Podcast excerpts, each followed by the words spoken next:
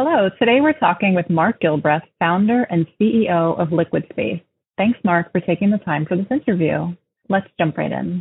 Can you tell us a bit about Liquid Space and how you merged sustainable concepts with the commercial real estate industry? Happy to.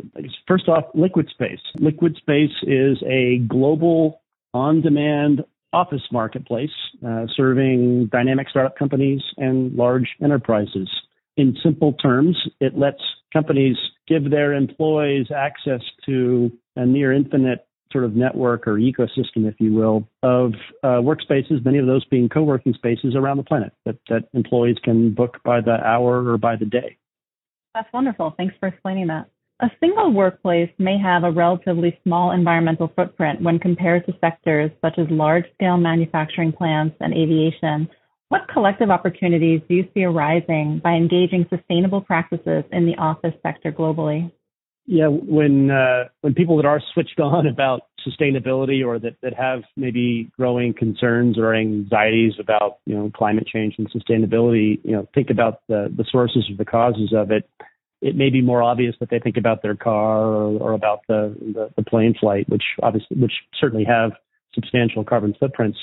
But perhaps less known is just how dramatic of a footprint exists within the commercial real estate industry. It, as a category, accounts for in excess of 40% of the global carbon footprint.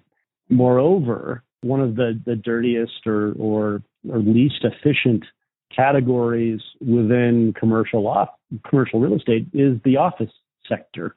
And the sort of inherent inefficiency of office as a as a category from a sustainability standpoint is a function of the fact that companies typically or have historically companies had typically been forced to sign long-term leases. You know, a company erects a headquarters in a financial district of a city or or leases an office mm-hmm. building in a location, and they'll do so for for 10 plus years. And in reality, in practice, the typical office or desk within a leased office space is used 30% or less of the typical workday. And of course, the typical workday might be eight or 10 hours. And all of the rest of the time, that space, that building, and all the material in it is sitting unused, it's sitting idle. And, and then, of course, that situation or that sort of inherent inefficiency of how we use office buildings grew substantially worse here over the last three years in the wake of a global pandemic that at the beginning sent every worker home. And now professionals around the world and, and many, many companies around the world are embracing a much more sort of flexible approach to how they use office spaces. And the typical office building is even less utilized. That's great. And that leads us to the next question. Uh, how does Liquid Space educate and encourage its corporate clients to embrace the concepts of circularity? Yeah, you know, the notions of circularity, of, of reuse, or of sharing of assets are, are, you know, it's central to our business model. In fact, you know, from day one, our mission statement, when we launched uh, a little bit over 12 years ago in 2011, our mission statement was and remains more happy people working in better spaces, the planet smiles.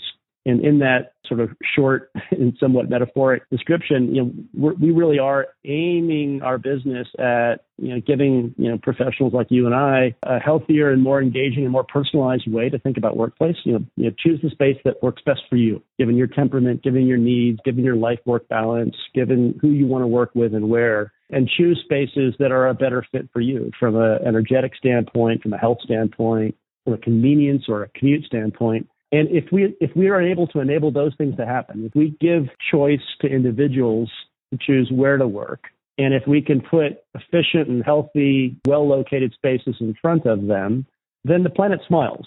Because if you empower people to choose where they're going to work and how they work, they're going to make smart choices. We, we know that to be true.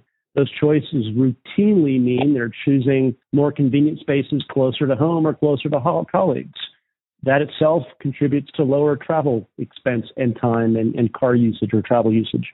In addition, the very spaces that we are promoting on our marketplace platform are inherently shared spaces. It's a, it's a circular mm-hmm. space, if you will.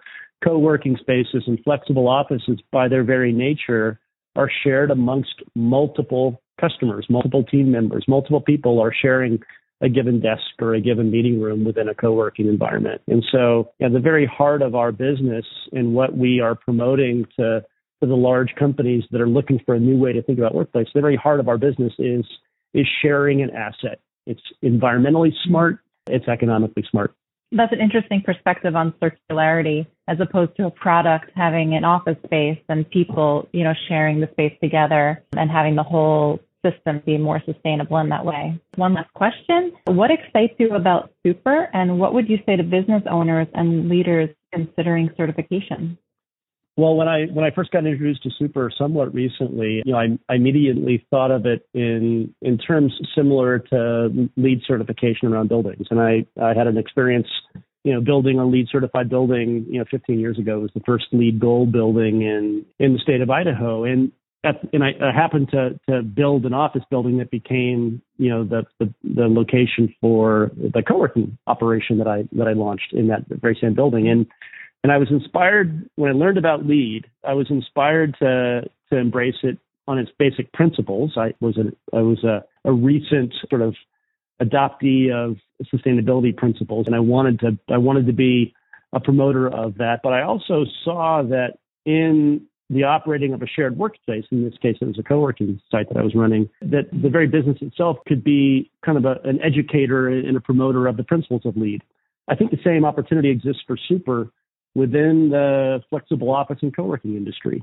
I mean, I know, I relate to the concept of reduced use or elimination of the use of plastics as an individual consumer and as a parent. But I also see that the industry that I'm operating within, the co-working and flexible office industry, is going to be an ideal vehicle through which Super could drive greater awareness.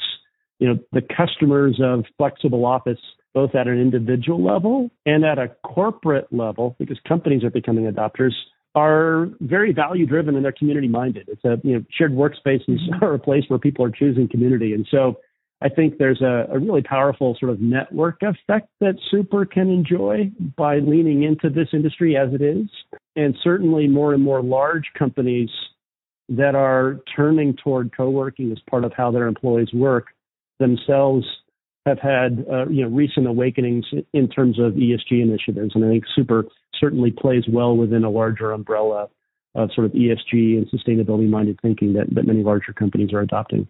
So I think it's a great place for you guys to be investing time and energy. That's great. Mark, thank you for your insights. It was wonderful talking to you about sustainability in the workplace. To learn more about Mark's company, visit liquidspace.com and to learn more about Super, whose mission it is to turn off the tap on single use plastics, visit super.ngo.